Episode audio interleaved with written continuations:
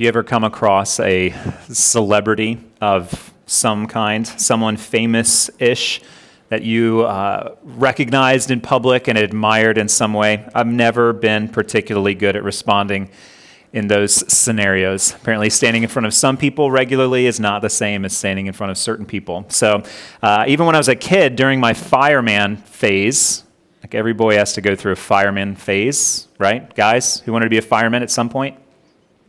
Right? Yeah, thereabouts. Okay, so thank you. Uh, so I had my fireman phase, and um, as I don't necessarily remember all the story, though I believe it, uh, my mom's recounted it to me. We went out to eat at Wendy's. That was common. I remember that. We ate at Wendy's a thousand times. There were firemen eating there also, and I was apparently just in awe that firemen ate and they ate at Wendy's. Maybe it was policemen. Well, I don't remember a policeman phase. Well, you know, little children, they could do that. So you fast forward to just a few years ago, five or six years ago, I was working at a Starbucks in Charleston Mall, and someone that uh, I looked up to that, that was somewhat famous was standing in line, and so I very suavely and coolly pointed at him with my jaw open. And then he just sort of pointed back at me. And then somebody else took his order, he moved on. It's like, ah, that was good. Very, very cool moment for me, for sure. Uh, people become famous for all sorts of reasons these days. You know, maybe it's for some talent that they have, or lack of talent can also make you a flash in the pan famous, something foolish that you've done.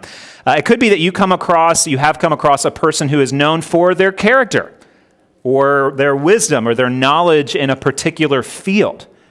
So imagine if that was the case. I don't know who you have in in, in mind, or you know, YouTube star, movie star, athlete, or world-renowned physicist, if that's your thing. if you were if you were with that person, you had just a few minutes to speak with them, maybe maybe one question to ask them, stuck in an elevator type scenario. I wonder what insightful questions you might ask. Hopefully, you do better than I did.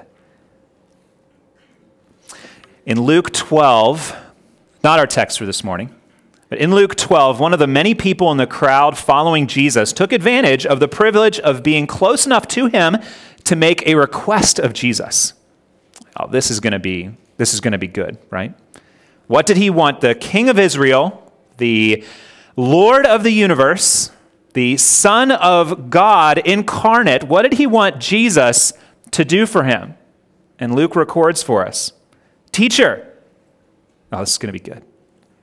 Tell my brother to divide the inheritance with me. Really? Like that's that's it? One request and it's Dad, he won't share.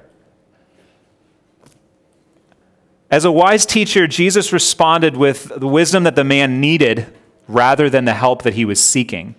After declining to judge or arbitrate in this family dispute, here's what Jesus said Take care and be on your guard against all covetousness. For one's life does not consist in the abundance of his possessions. And he told a parable to drive that home. Be on your guard against all covetousness or against all coveting.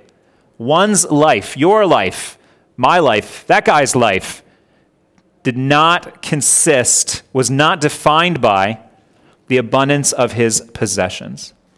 Covetousness, coveting, is a sinful, consuming desire for more. It's like, well, what's the line, right? We, we, we always want really clear things. If you have X and you're here, like, okay, that's not coveting. It needs to be like a certain monetary amount, certain number of houses, certain number of cars, certain size home. Like that's coveting if that's what I want, but anything shy of that, I'm good, which basically means I can define anybody else as coveting, but I'm free from it. But that's not what it is. It's not wanting like a certain amount, it's that sinful, all consuming desire for more. Typically, it flares up the hottest when it sees what others have. Right? I don't necessarily covet something in a store as much as I might covet from a commercial or just watching you, watching my neighbor. The 10th commandment forbids coveting and points out how wide its scope is. You shall not covet your neighbor's house. You shall not covet your neighbor's wife, or his male servant, or his female servant, or his ox, or his donkey. We like talking about donkeys. The Old Testament was, they were obsessed with donkeys. Like, need to do a better study on that. One of our, this has nothing to do with the text. One of our favorite verses is in Genesis where the sons of Joseph are threatened with, not sons of Joseph, sorry, the brothers of Joseph are threatened in Egypt with slavery or execution. And it seems like the most fearful statement that they have is, and they'll take away our donkeys. And so we always say, girls, what do we say? None of them want to speak up. We always say, no, not the donkeys. Like I said, irrelevant. Don't covet the donkeys or anything that is your neighbor's. And this idea of coveting dovetails with a particular danger that drives or steers people toward false teaching. That's how we get back to 1 Timothy from Luke or from Genesis. Coveting dovetails with a particular danger that leads people toward a false teaching.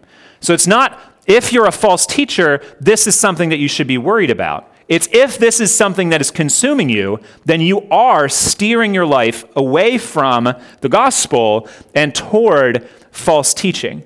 As Paul warns Timothy in our passage this morning, the love of money. The love of money, a form of coveting, is a sinful desire rooted in our hearts under the surface that shows itself as it grows, shows itself in our lives in any number of sinful choices and consequences. And coveting was in the hearts of the false teachers threatening the church in Ephesus, where Paul had sent Timothy to uh, give instructions for God's household, as the screen says. So, our passage this morning, 1 Timothy chapter 6, verses 3 through 10, continuing, continuing where we left off last week. If you haven't already turned to 1 Timothy, uh, please do so. You follow along as we walk through this passage together this morning. 1 Timothy chapter 3 verse uh, excuse me, chapter 6 verses 3 through 10. Uh, starting actually at the end of verse 2, uh, your paragraphs are probably marked the same way. Paul says, "Teach and urge these things." If anyone teaches a different doctrine and does not agree with the sound words of our Lord Jesus Christ and the teaching that accords with godliness, he is puffed up with conceit and understands nothing. He has an unhealthy craving for controversy and for quarrels about words, which produce envy, dissension, slander, evil suspicions, and constant friction among people who are depraved in mind and deprived of the truth, imagining that godliness is a means of gain. But godliness with contentment is great gain. For we brought nothing into the world, and we cannot take anything out of the world. But if we have food and clothing, with these we will be content. But those who desire to be rich, fall into temptation, into a snare, into many senseless and harmful desires that plunge people into ruin and destruction. For the love of money is a root of all kinds of evils. It is through this craving that some have wandered away from the faith and pierced themselves with many pangs. Simple point today.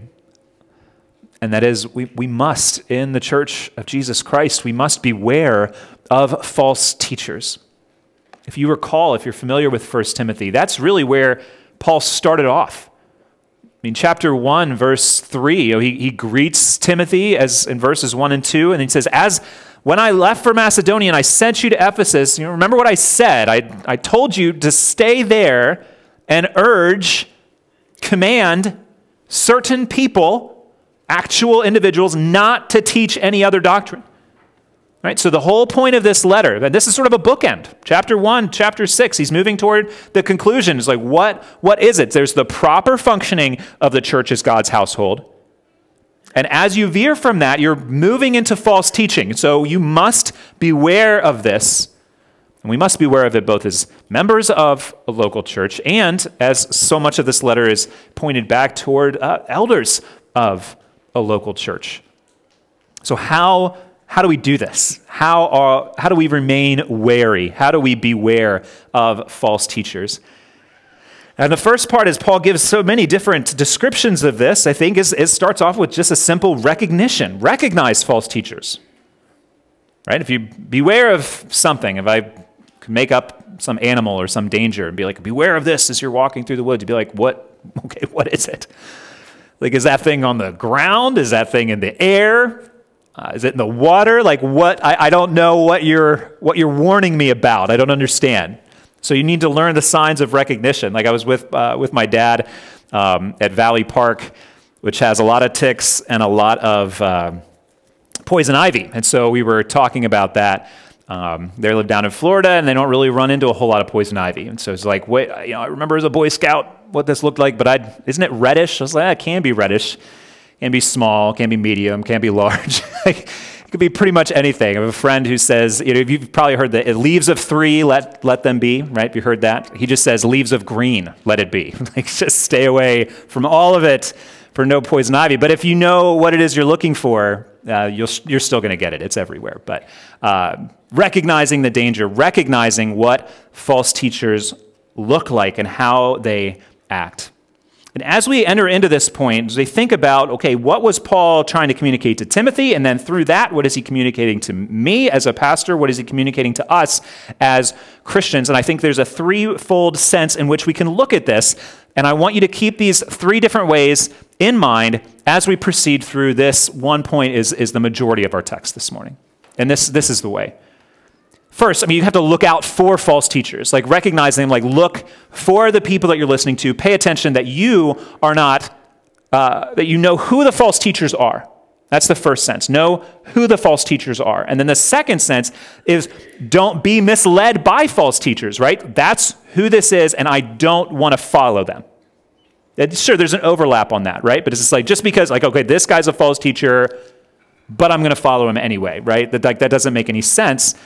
But yet, a lot of things that we do doesn't, don't make sense. So, know who the false teachers are, know what the false teaching is, don't follow it. That kind of gets us in our first and second point. And then the third is don't become a false teacher.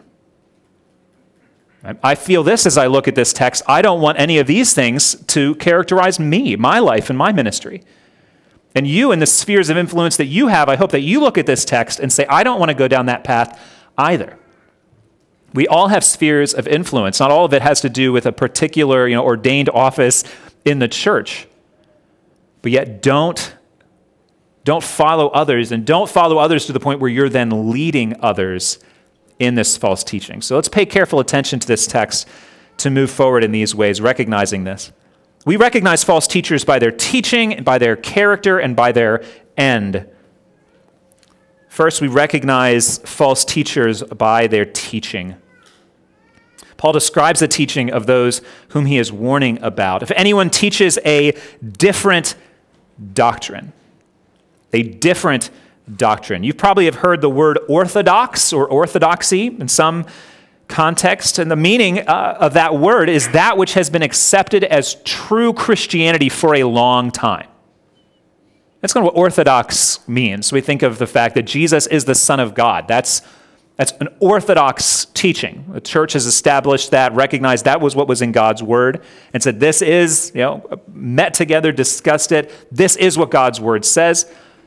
Orthodoxy. Okay? This different doctrine would obviously be the opposite of that. We could call it heterodox, other teaching, different teaching. In a sense, like I mentioned, Paul circled back because he used this same type of word, it's the same exact word of teaching a different doctrine in that warning in chapter 1, verse 3. As I urged you, charge certain persons not to teach any different doctrine, heterodoxy. There's that which is the truth of the gospel, and there's that which is not. We need to know the difference.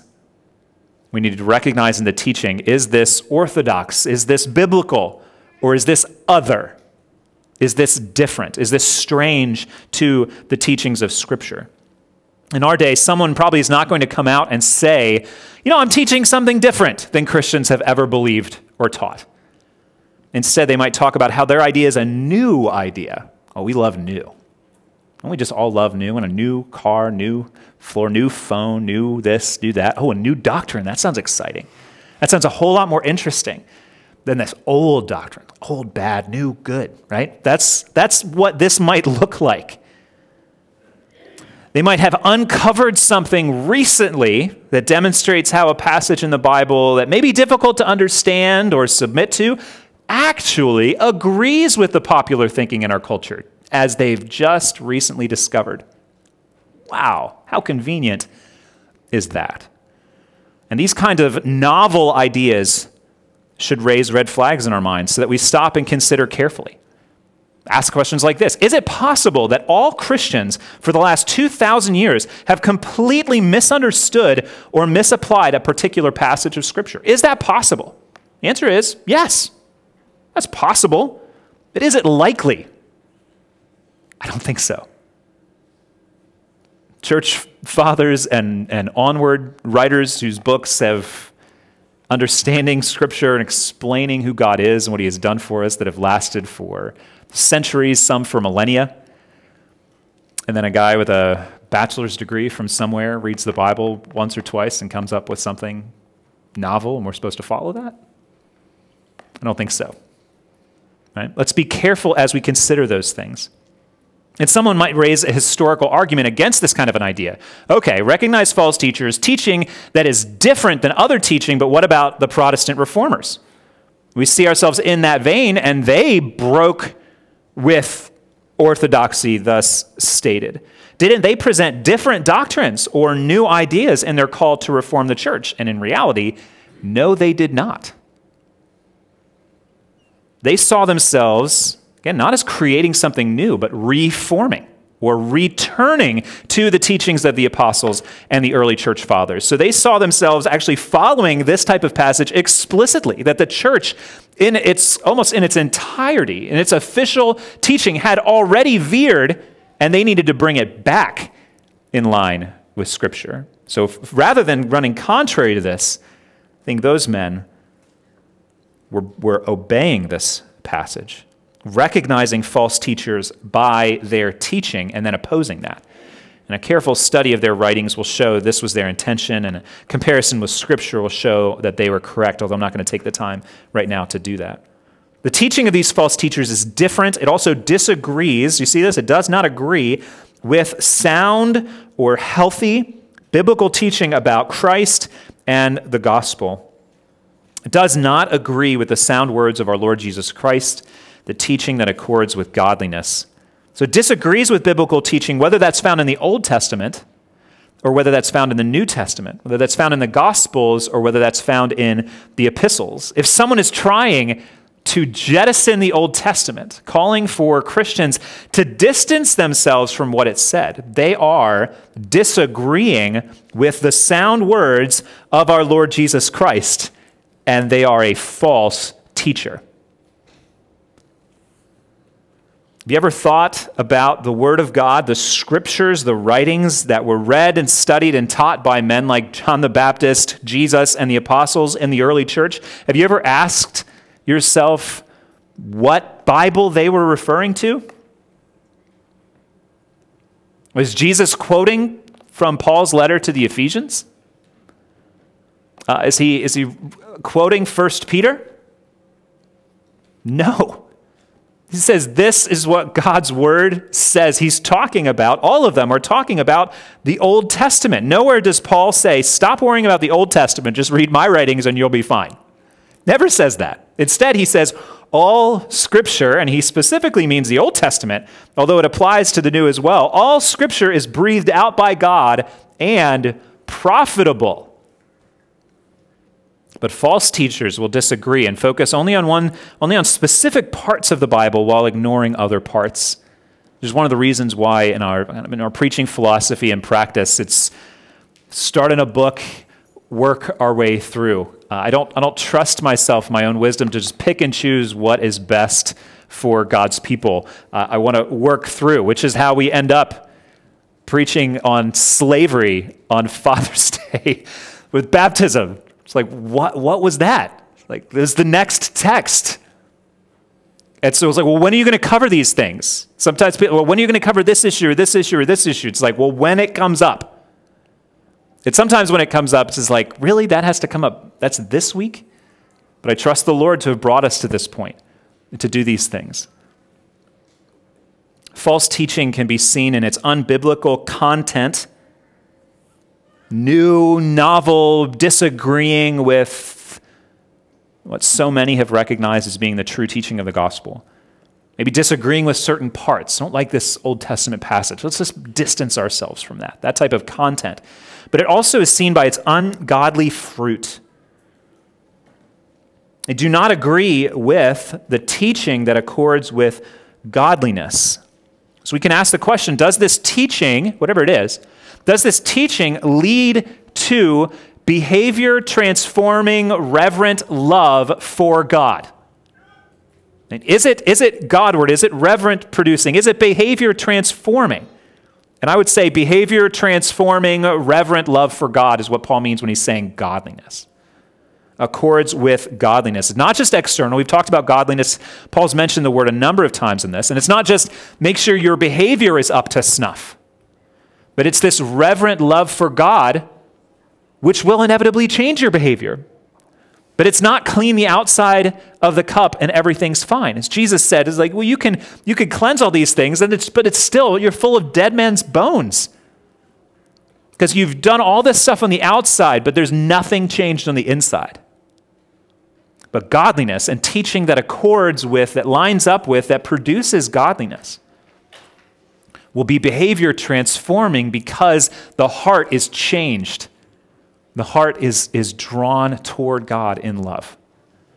Is the teaching that you're following, teaching that I'm presenting, is that producing this reverent love for God that does result in behavior transformation, in life transformation, in sanctification? Does it produce that or does it promote disobedience to God's commands? That would be the, the alternative, right? If it's love for God that causes us to align our behavior with God's standards, that's teaching that accords with godliness. What would the opposite be, right? No attention placed on God and producing no life change or behavior that is contrary to God's word. So if a teaching commends sinful lifestyles. It is a false teaching.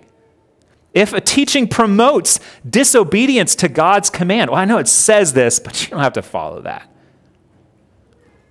Beware of those things. It's a sure sign of false teaching. You know, the Bible is as clear about theft and murder as it is about the difference between pure and impure sexual relationships, regardless of what our world says. We need to be clear on these things. And again, it's not they. They need to be clear on these things. We need to be clear on these things. Right? It's like, oh yeah, you, you go, preacher, tell those sinners out there. They're not listening. Are you listening? Because it starts here as we desire earnestly not to promote or succumb to false teaching. Let's also remember Paul's earlier warning from chapter 4.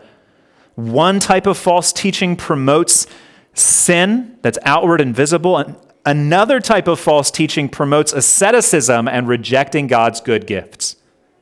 Right? There's overindulgence, that's sin, and there's refusal to enjoy any of God's gifts for the sake of holiness because you're so much better. That's also sin that Paul warns against. Let's be wary of both ditches, seek to stay faithfully in the path in the middle, gratefully receiving God's gifts without abusing them. If you want more of that, there's a whole sermon. Just look back on the website to chapter 4.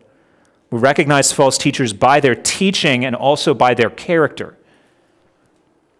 Paul continues to describe the, the false teachers. He gives some details about what they are like and what their ministries are like. First, they're consumed by arrogance and conceit. If anyone does this, he's puffed up with conceit and understands nothing. They're puffed up with how important they think they are and how wise and insightful they think they are. They know better than anyone else, including the authors of Scripture.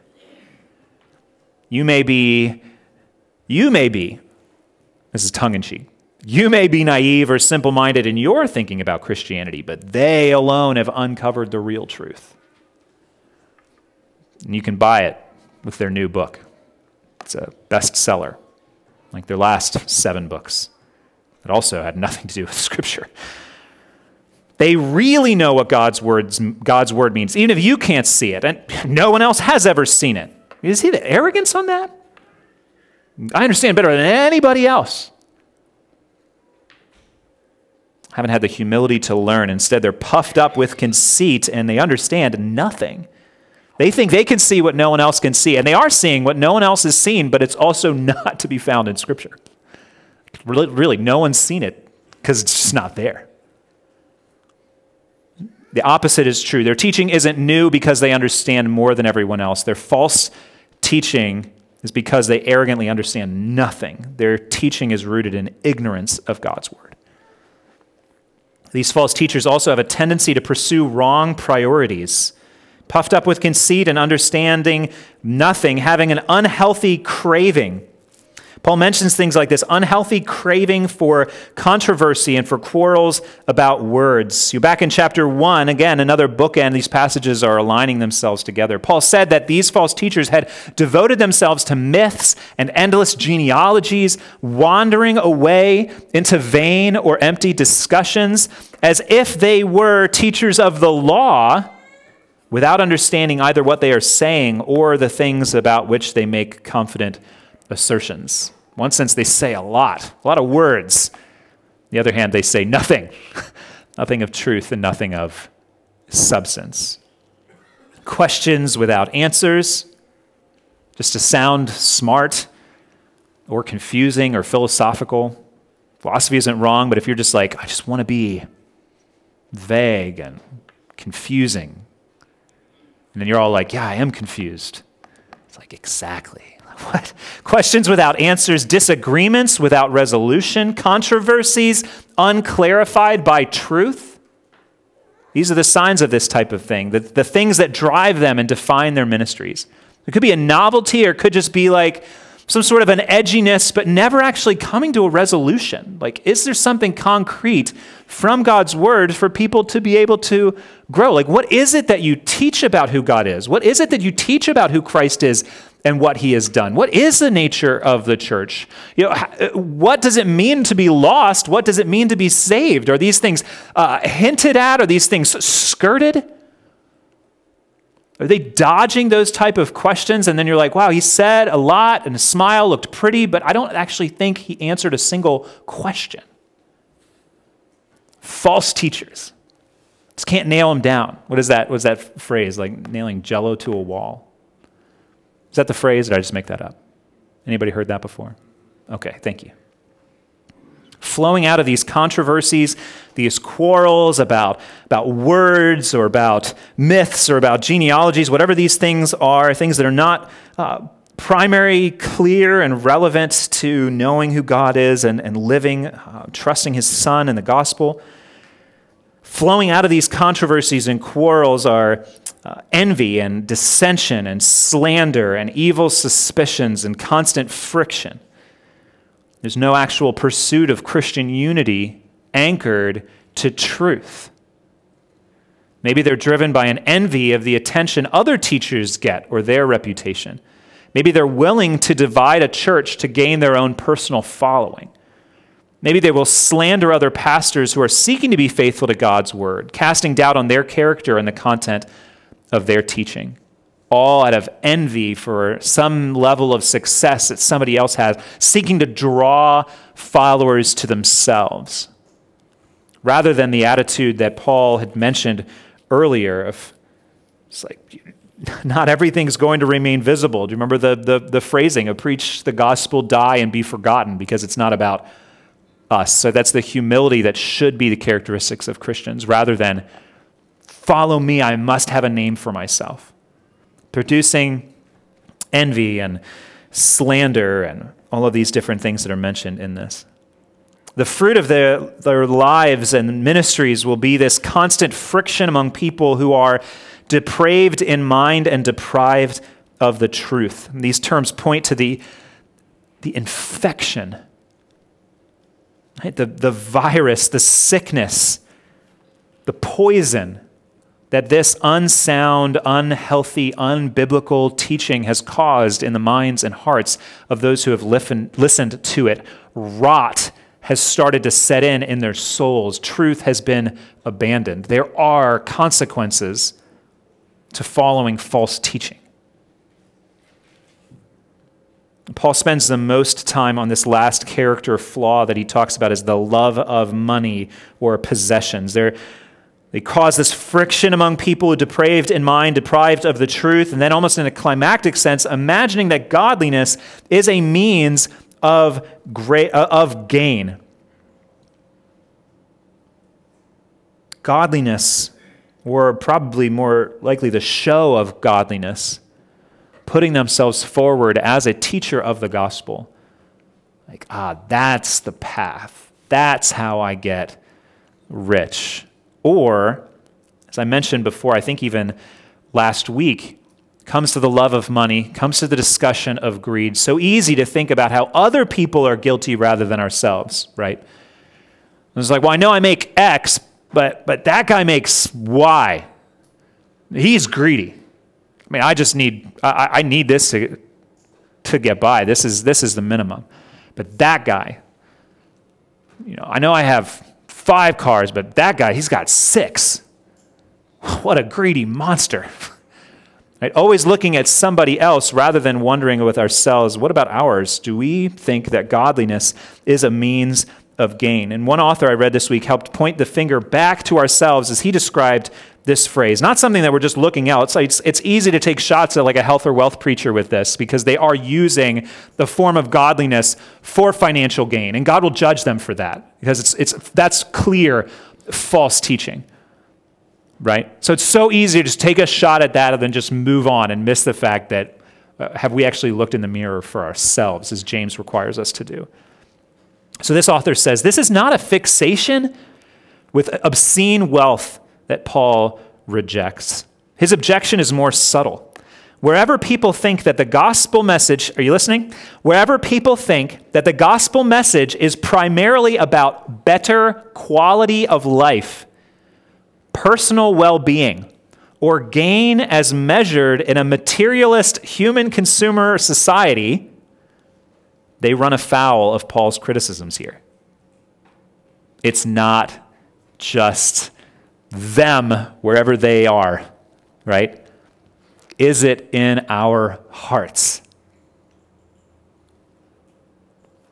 If you're following Jesus, talked about this last week. If you're following Jesus so that all the problems in your life will go away, you are likely to end up sorely disappointed. You think everything is supposed to get better immediately or eventually, here and now. Because nowhere in Scripture is that kind of improvement promised. In fact, the opposite is promised instead opposition, persecution, criticism, loss of relationships, and various types of suffering and affliction, and on and on. Jesus said, If they hated me, and they did, they will also hate you that sound like an improvement of quality of life here and now on this earth prior to death or the return of Christ? Is that really what we're supposed to be expecting? It's so easy to come to God as a means of serving our own idols.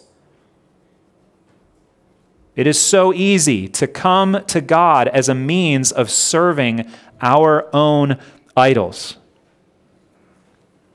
What rules your heart? What is the one thing? Maybe there's more than one thing. What is the one thing that if God doesn't give it to you, or if God takes it away, that's the end of it?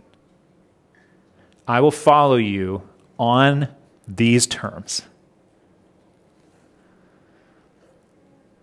And if he doesn't give it to you, or if he takes it away, then you'll turn your back on him and you'll stop following. Is it your husband or your wife? Is it your children, your house, your job, your success, your children's success, your health, your children's health, your children's faith?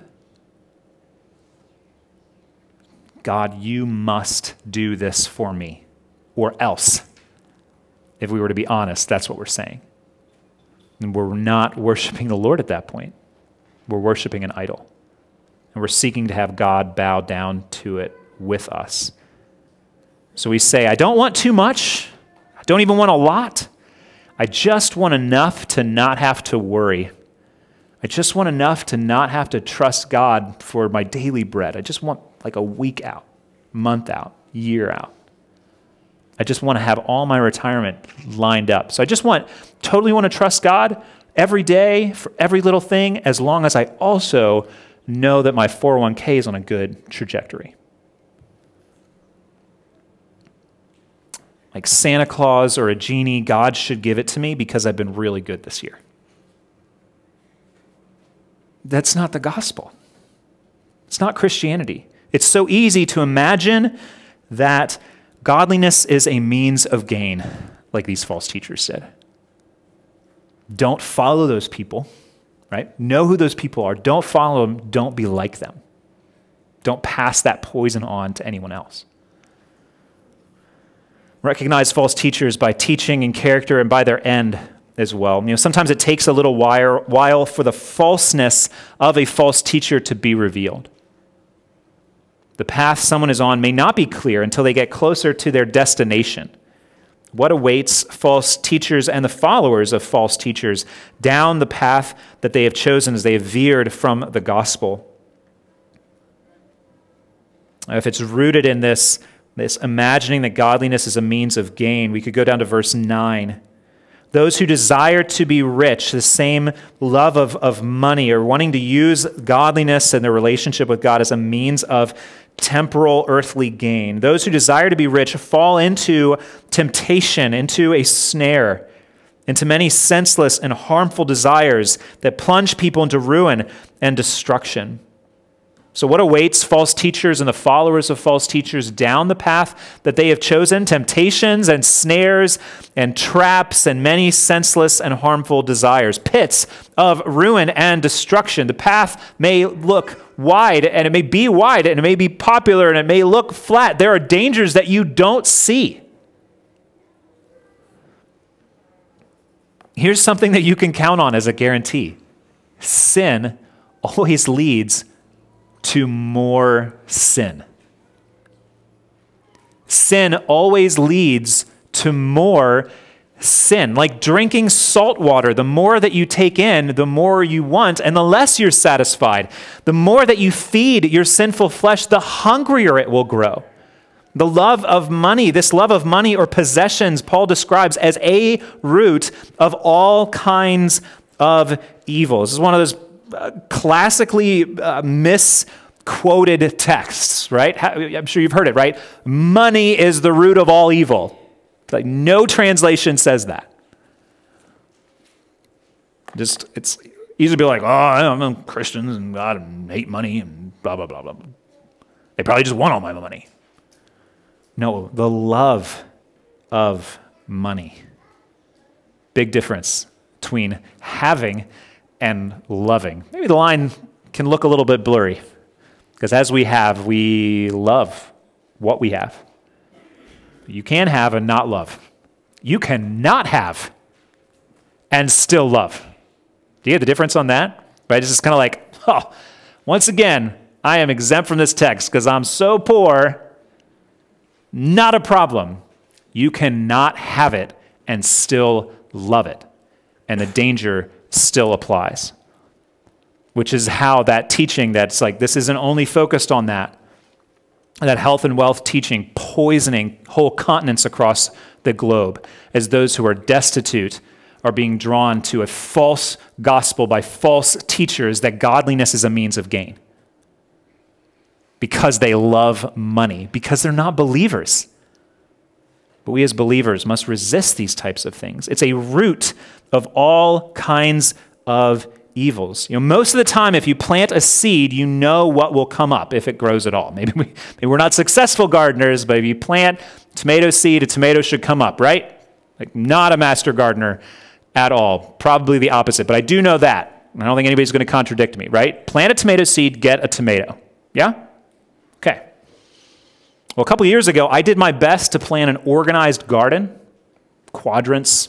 There's maybe more than four, so I don't know if it can be quadrants. And I became really confused when my tomato area started growing a melon vine. Now, again, it's like tomato. I go with tomato because it's like the one thing that I, am always sure about. Because when you touch the tomato plant, you smell it, it smells very unique. Maybe everything smells unique. I just don't get that. But tomatoes, I'm like, that's a tomato.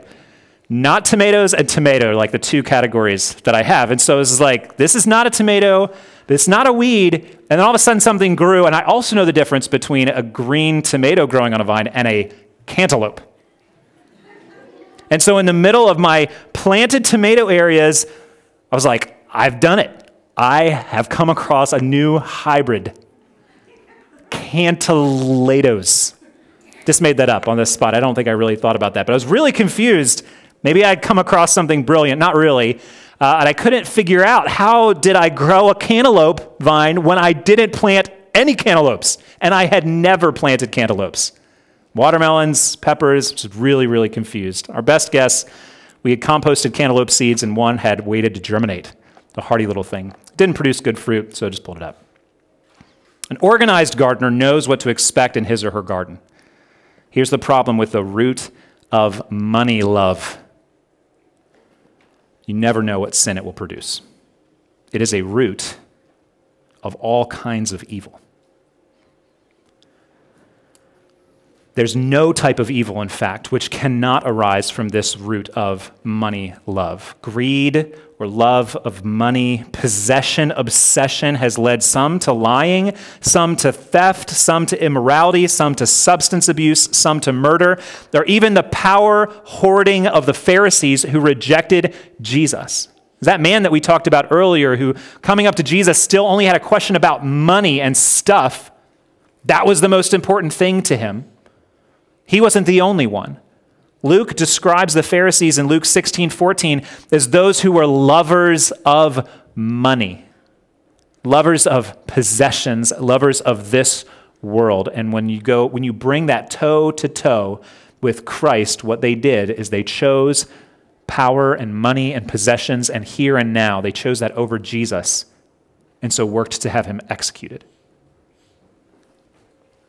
this craving for more things, for better things, for better circumstances. What is the end to this? It's devastating. Look at the end of verse 10. Through this craving, some have wandered away from the faith. And consider the danger of that. Just like, I just, no, I just want a little bit more, a little bit different of a standard of comfort. Like, I, I don't want too much. I just need a little bit more.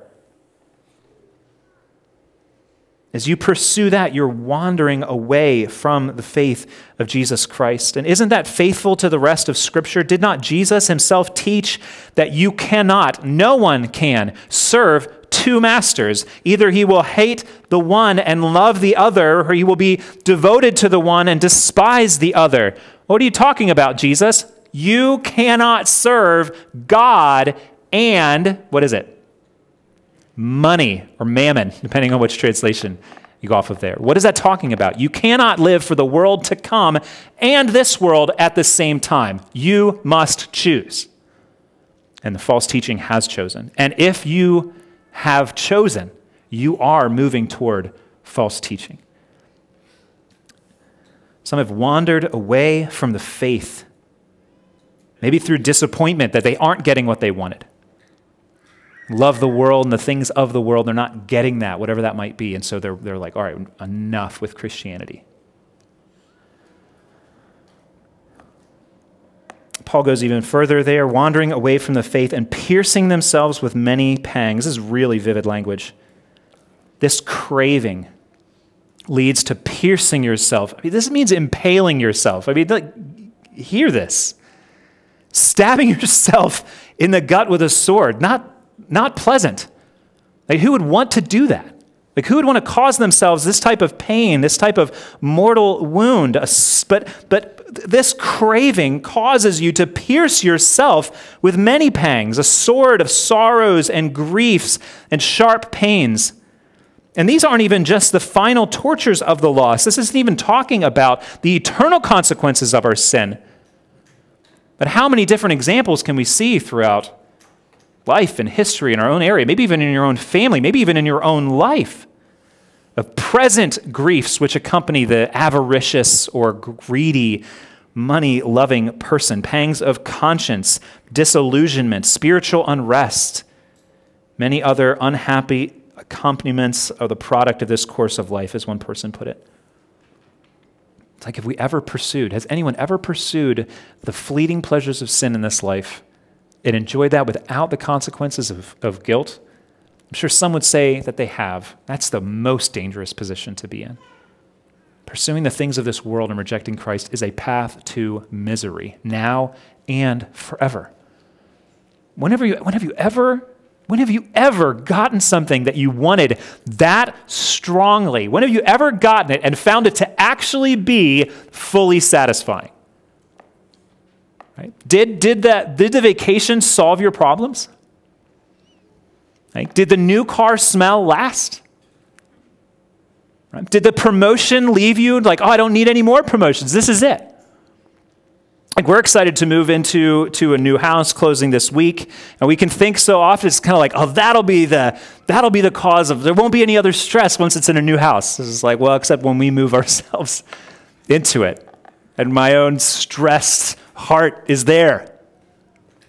We could live in a 50,000 square foot warehouse and still going to be tripping over socks and shoes and Legos. This is like, well, it's your kid's fault. It's like, well, maybe it is, but when I get angry, it's not them, that's me. Dissatisfaction, discontentment, pangs, which we're piercing ourselves through, follow the love of stuff or the love of money, the love of possessions. We need to recognize these false teachers, their teaching, their character, their end, so that we don't follow them and so that we don't become them. This is like a foil, though. You know what a foil is? Uh, literary, literarily, in literature. Foil is a character that's put there, a situation that allows for differences to be seen between two individuals. Like you think of Goliath in the story of David and Goliath. It's like, well, there was actually a story kind of prior to David and Goliath, which was Saul and Goliath. And so when an insurmountable object is placed in front of that, Saul can't beat Goliath. David can't beat Goliath. Nobody can beat Goliath. But that serves as sort of a reflection or a spotlight shining on the two of them to see, like, do you see the difference? What does Saul do? Nothing. What does David do? Prays, trusts the Lord, and God delivers him. And so we see the heart of the, the king chosen by the people who trusts himself we see the heart of God's king who trusts the Lord. And then through God's king, who's not like God's people and who's not like man's king, God's king able to defeat God's enemies, the, the sin, the, the, those who are threatening God's, God's people. So we want to recognize false teachers, but then the last part of this, we want to pursue the opposite. That's the thing, too. It's just like, so we shine this up, right? It's like a mirror, like uh, James 1 talks about. We come before the word, like, okay, what do I look like? What does a false teacher look like? Holding that up, comparing that to you. Don't be like that, but then also pursue the opposite, right? With so many times, it's not just stop lying, it's start telling the truth.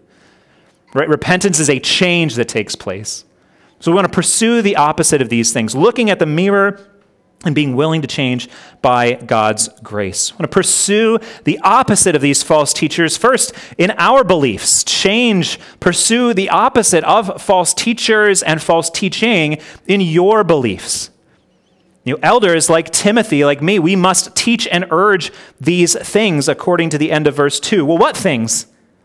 Sound doctrine, biblical truth, that which is recorded for us in sacred scripture Elders must faithfully teach it to the church, and the church must eagerly attend to that teaching, listening, paying careful attention, and prayerfully seeking how God wants us to change. you have a responsibility in the gathering too. Not just, I have a responsibility to teach faithfully. You have a responsibility to make sure I'm teaching faithfully. You have a responsibility to listen to the faithful teaching of God's word and prayerfully seek to be changed. We must be committed to sound biblical teaching about Christ and the gospel. And as we've discussed again and again in 1 Timothy, a huge part of this is that churches must be careful only to ordain qualified godly elders to lead the church. And also, thinking back through other parts of 1 Timothy, we must train ourselves for godliness. Chapter 4 said, Consider what are the things that have taken root in our hearts and work to uproot them by God's grace pursuing those things in our beliefs, pursuing these things in our character. If the false teachers are puffed up with conceit, well, what, uh, what are we supposed to reflect instead? They're puffed up with conceit. What are we to be? Humble. Humble. Humility says that the kingdom of Christ is not about you and it's not about me. It's not about whether my teaching is special or my teaching is heard for X amount of time. It is God's word being explained and instructed and urged on God's people. Which is more important, me, my reputation, my success, or the word of God? May it always be that we all recognize that it's the word of God. In your character, don't delight in controversies, quarrelings, and arguments and he has about character, he has these three wise sayings. It's almost like he's just rattling off proverbs here, teaching wisdom in, con- in, in, contradiction to this imagination that godliness is a means of gains. It's the, gain. It's the verses that I, I skipped, not because I don't like them, I just wanted to fit them in here. You see in verse 6, they think godliness is a means of gain here and now. Then he, he, can, he contradicts that. He says instead, but godliness with contentment is great gain. But do you think that he's talking about financial things? It's like, okay, if you, you, you come to church, have reverence for God, follow him, and you're content, then you'll get the money. That's not what he's saying. Because there's gain that isn't measured in possessions, isn't measured in bank accounts, isn't measured in success. There is great gain that would last forever. And that's what he's talking about because his second uh, proverb of sorts here, this is found at least three times in the Old Testament as well. We see this in verse 7. What is this great gain? When do we get to cash in on this? We could ask. Well, we brought nothing into the world, we can take nothing out of the world remember seeing like a picture, hearing a story, a guy buried in his Cadillac with piles of money. What did that do? Like, what did the pharaohs really take with them? Nothing. Right? The treasures were just saved up for later museums. You took nothing with you with them into the afterlife, as it were. None of your possessions, none of them, you will take with you. Not a penny and not a penny of what you have, not a square foot, not a single promotion, not a single award will follow you into the new heavens and the new earth. See, but there is great gain. Godliness with contentment, that does follow you, right? The change that has taken place in your walk with Christ, your love for God, your pursuit of that, and the fruit of a life of ministry, that does follow you.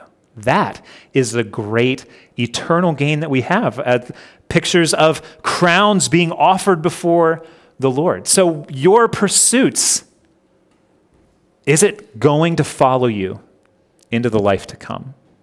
Or is it keeping you from walking with Christ?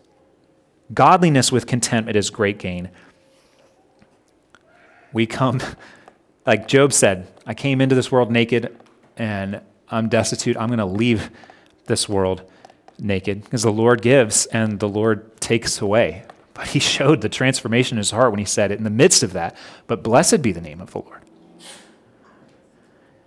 So, what should our focus be? What if we have food and clothing, basic necessities with these we will be content. Even those are not to be things that we worry about. Jesus said, Your Father will take care of those things. And Hebrews 13, 5, I think, is relevant to this. Keep your life free from the love of money. Be content with what you have, for he has said, I will never leave you nor forsake you. So now we see what the actual contrast is between these two things. You have a love of money and an obsession with possessions in the here and now, or you have trust in a faithful God. One of those is greed, and one of those is contentment. It's okay that I don't have everything that I want. It's okay that I'm going through suffering because God is with me. Contentment isn't, I have everything lined up. Contentment is actually only revealed when everything isn't lined up, but God is there with you. So we ask ourselves those questions Which is more important? What are we going to pursue? And then we pursue the opposite in our end as well to ask ourselves Is all of this worth it? Is it worth it to not live for the here and now, to not love money, to be willing to go without things that other people around us have and, and enjoy and seem to continue to have blessings? Is that worth it? Yes, because one day faith will become sight. That which we are hoping for will be realized. The vapor of our brief lives will fade, and the substance of the life to come will become clear and a forever reality. Spiritual health growth in godliness, those are the things that will come with us beyond the grave. So we avoid the temptations, we stay away from the traps and the snares. We're not plagued with or plunged into ruin and destruction. We, we don't wander away from the faith. We stay faithful to the Lord. We don't stab ourselves through with many sorrows, but we maintain spiritual health. And then we look forward to eternal life, every spiritual blessing in the heavenly places in Christ, which are ours. And we have the hope of ownership and rulership over all of the new creation with Christ, our Savior and King and husband. It's a value call, it's a value judgment. So consider now or then. You can only live for one. Now is what Jesus was talking about of loving money, craving for these things. Then is loving God. So there's a choice put before you as you consider the true teaching of the gospel versus the false teaching of the world. Which will it be? Joy or sorrow? Contentment or covetousness? Jesus or the world? Let's pray. Father, I believe your word is, is clear that this is the choice that's put before us. Like Moses said, put before the people life and death, blessing and cursing, and he urged them to choose life. Would you help us to see clearly from these things that the choice that is before us right now and, and every day for the rest of our lives is choosing eternal joy that we enjoy now or sorrow, being content because we have you, or being covetous because we want more stuff and really as clear as choosing between Jesus or the world. By grace, would you help us to choose in a way that is pleasing to you? Amen.